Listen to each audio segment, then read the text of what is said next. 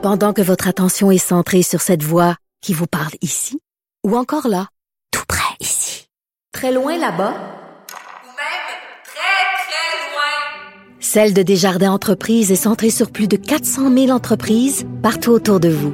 Depuis plus de 120 ans, nos équipes dédiées accompagnent les entrepreneurs d'ici à chaque étape pour qu'ils puissent rester centrés sur ce qui compte, la croissance de leur entreprise.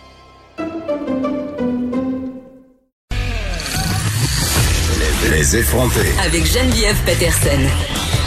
Les vrais enjeux, les vraies questions. Vous écoutez Les effronter. Il y a un article du Devoir qui a attiré mon attention ce matin par rapport évidemment à toute cette crise dans les CHSLD du Québec, les résidences pour personnes âgées. Euh, bon, ça c'est une chose, mais les personnes âgées qui ont besoin de soins, qui ont besoin qu'on s'occupe d'elles, elles ne sont pas nécessairement toutes dans les CHSLD ni dans les résidences pour personnes âgées. Il y a des gens qui reçoivent des soins à domicile. Il y a des gens qui, en ce moment, ont de la difficulté et qui seraient laissés à eux-mêmes parce que, bon, euh, on manque d'effectifs aussi pour aller s'occuper de ces personnes qui sont encore à domicile pour différentes raisons.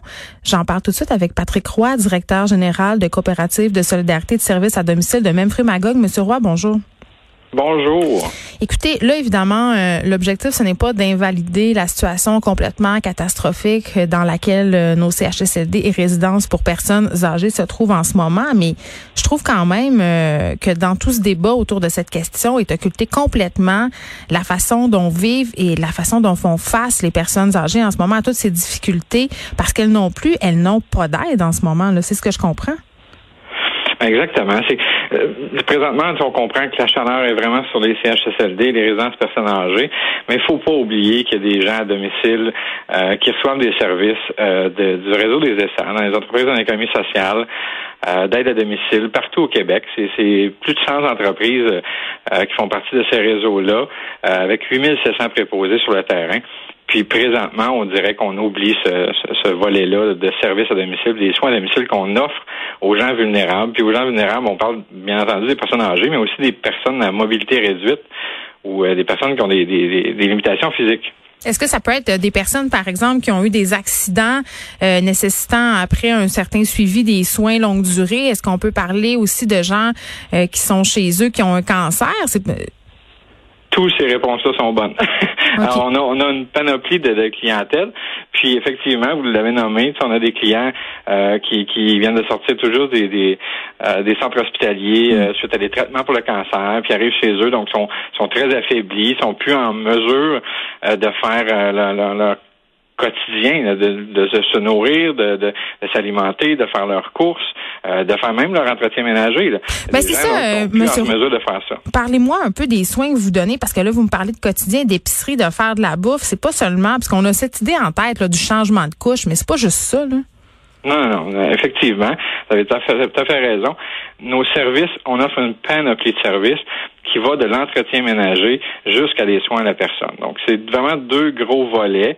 Donc, aide à la vie domestique, qui est l'entretien ménager, qui est l'aide aux courses, euh, qui est préparation de repas. Puis on a le volet qui est euh, l'aide à la vie quotidienne. Donc, euh, des choses de la vie quotidienne que les gens doivent faire, tout simplement se nourrir, de, de, se lever le matin. Hein. On a des clients qu'on lève le matin puis qu'on couche à tous les soirs, parce qu'ils sont pas sont pas en mesure de se lever tout seuls parce qu'ils ont une, une problématique physique.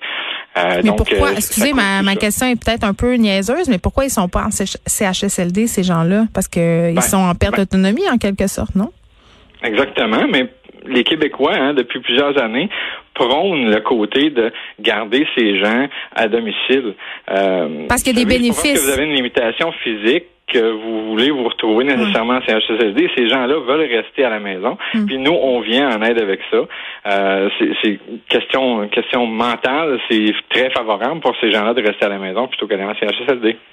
Et là, ce que vous me dites en ce moment, M. Roy, c'est qu'il y a des gens qui ont besoin, par exemple, de se, de se faire lever le matin, euh, de se faire aussi nourrir dans une certaine mesure, qui ont pu accès à ces soins-là? Mais en fait, euh, avec les limitations qu'on a eues euh, du ministère de la Santé qui est descendu euh, un peu plus tôt là, le mois, au mois de mars, euh, nous ont demandé de, de desservir seulement que les gens euh, vulnérables euh, ou est-ce qu'ils sont en, en, danger pour leur sécurité ou leur intégrité. Donc ces services-là, mais entendu, sont maintenus. Maintenant, la crainte qu'on a, c'est de manquer de personnel. Avec toutes les mesures qui ont descendu, les mesures du gouvernement fédéral, entre autres, avec le, PCU, le programme fameux d'urgence, fameux 2000 hum. dollars, ben beaucoup de nos, nos employés gagnaient pas ce montant-là par mois. Donc, ont une crainte d'aller sur le terrain, de mettre leur, leur vie à risque, mettre les gens de leur famille à risque, alors qu'ils peuvent rester à la maison pour 2000 dollars. Mais vous les comprenez, j'imagine, ces gens-là, je veux dire, c'est un fou d'une poche. là. On les comprend, exactement, on les comprend tout à fait. Puis c'est ce qu'on dénonce, tu sais, c'est que les mesures descendent pas assez rapidement pour le personnel d'aide à domicile des réseaux des ESSAD. Présentement, il y a une aide qui est descendue pour euh, les préposés aux bénéficiaires en résidence personne âgée.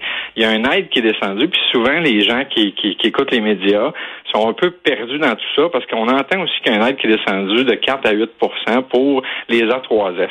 Mais les A3S, c'est quoi? Le maintien à domicile des A3S? C'est vraiment pour le secteur public. Donc tout ce qui est CLSC, les préposés d'aide à domicile qui sont travailleurs pour le CLSC, eux ont eu une prime. Mais nous, du réseau des ESSAD, jusqu'à maintenant, il n'y a rien qui est descendu vraiment vers nous autres. Mais vous faites bien le souligner, M. Roy, parce que j'étais moi-même convaincu que c'était tous les préposés aux bénéficiaires qui auraient droit à cette bonification salariale-là. Exactement. Malheureusement, la bonification du, fameux 4 qu'on entend beaucoup pour les préposés bénéficiaires, ça s'adresse aux gens en résidence personne âgée, euh, mais ça s'adresse pas au personnel, à notre personnel à nous. Puis c'est ce qu'on dénonce parce qu'on fait exactement le même travail, mais à domicile. Puis là, le résultat, tout ça, ça peut être quoi? Parce que là, vous manquez euh, de personnel et ça, c'est pas d'hier. La pénurie de main-d'œuvre dans ce domaine-là, elle est criante et ça depuis euh, bien avant la COVID-19. Mais si ça continue comme ça, si vous avez de la difficulté à ce point-là à recruter, qu'est-ce que ça pourrait donner euh, comme effet sur notre système public au final? Ben nous, nos craintes, en fait, c'est qu'on n'arrive plus à desservir cette clientèle-là. Puis cette clientèle-là, si on n'arrive pas à les desservir, mm. ben ces clients-là n'ont pas le choix de se tourner vers un centre hospitalier ou un CHSLD. Donc, on va sortir des gens qui sont isolés à la maison pour les envoyer dans un CHSLD. Puis je pense que c'est pas ce qu'on c'est pas ce qu'on veut en tant que Québécois. Et là, euh, est-ce que vous avez, parce que ce que je comprends, c'est que vous avez un peu l'impression d'être mis de côté dans toute cette discussion sur l'aide euh, aux aînés. Euh, vous avez rien du gouvernement, vous les avez interpellés? Est-ce que vous avez un retour? Est-ce qu'il y a une ouverture? Est-ce que vous attendez à une aide dans les prochains jours? Écoutez, il y, a, des choses sur la table. ce qu'on entend, c'est que c'est sur la table, c'est en discussion au gouvernement provincial. Hmm. Effectivement, il y a un panoplie de mesures. Si les gens les suivent un peu, il y a un panoplie de mesures qui ont descendu. Par contre, si je parle pour mon entreprise à moi, pour l'essence de même Frémagogue, euh, ces mesures-là, présentement, s'appliquent pas. Entre autres, là, aujourd'hui, on vient tout juste d'entendre de M. Trudeau, là, euh, c'est une première mesure qui pourrait peut-être commencer à, pouvoir euh, être éligible nos préposés. Parlez de quelle mesure, là, en particulier? Le PCU, là, pour les gens qui gagnent moins de 2500 Bon, il y a une lueur d'espoir de ce mm. côté-là. mais du côté provincial, présentement, il y a aucune aide qui est descendue. On commence là à avoir des, des aides un petit peu plus avec les CLSC pour qu'on puisse avoir accès à du matériel de protection individuelle. Alors, présentement, on était laissé à nous-mêmes à essayer de trouver du matériel de protection individuelle. Puis nous, comme je vous l'ai dit, dans nos services, entre autres, on lève des gens, on donne des, des soins d'hygiène, des bains, des bains partiels. On on peut pas être à deux mètres. Là. Euh, donc, on est on est en contact avec ces gens-là. Puis on a de la difficulté à avoir accès à des équipements personnels. Là, ça commence à descendre du CLSC, mais on est rendu maintenant le 15, euh, le 15 avril aujourd'hui. Donc, ça fait déjà euh, plus d'un mois dans cette crise-là, puis qu'on commence à avoir certaines aides. Donc, dans le fond, si je comprends bien, vous vous exposez quand même, même si vous êtes seulement chez un patient à la fois, vous exposez au même risque que les préposés qui travaillent, par exemple, en CHSLD ou en résidence. Tout à fait, absolument. On s'expose, nos préposés s'exposent au même risque, puis d'autant plus que on n'a pas, euh, on n'a pas la liberté de, de, de confiner nos, nos, personnes chez qui on va. Là, tu sais, dans les résidences personnes âgées, euh, ils barrent les portes, ils empêchent les gens de rentrer. Mm. Nous, on n'a pas euh, cette opportunité-là de pouvoir s'assurer que la personne n'a pas reçu de la visite extérieure. Mais est-ce qu'ils les suivent? Est-ce que vous le voyez sur le terrain? Comment, comment est-ce qu'on porte ces personnes-là âgées en ce moment? Est-ce qu'elles suivent les recommandations du gouvernement? Euh, certaines, oui. Je vous dirais la majorité, oui.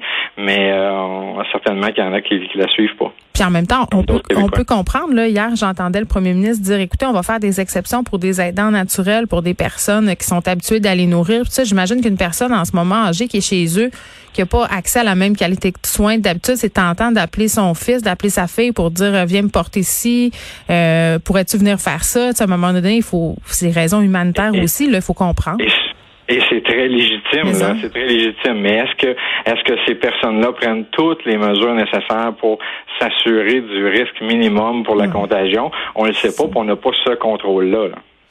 Mais en même temps, euh, ces personnes-là habitent à la maison, donc ça peut pas devenir euh, un foyer d'infection aussi euh, préoccupant si on veut qu'en CHSCD, mais je comprends bien que la personne qui ressort, elle, elle peut aller en contaminer d'autres. En terminant, M. Roy, là, en ce moment, bon, ce que je comprends, vous êtes, vous faites partie de la solution vous êtes exclu des différentes euh, mesures annoncées, puis c'est difficile dans ce contexte-là, j'imagine, de convaincre les préposés de revenir travailler. Là.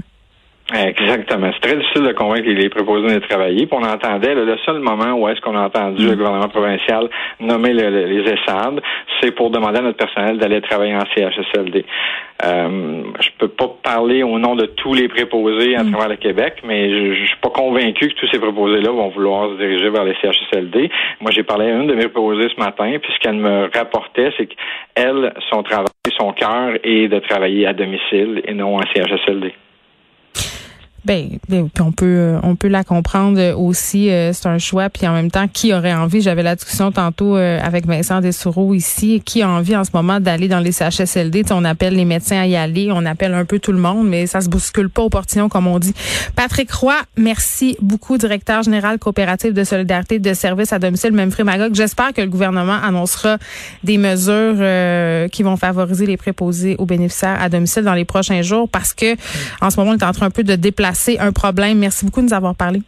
Merci beaucoup. Puis oui, j'espère effectivement que le gouvernement nous entendra pour maintenir nos services de qualité à domicile. Très bien. Merci, bonne journée. Les effrontés.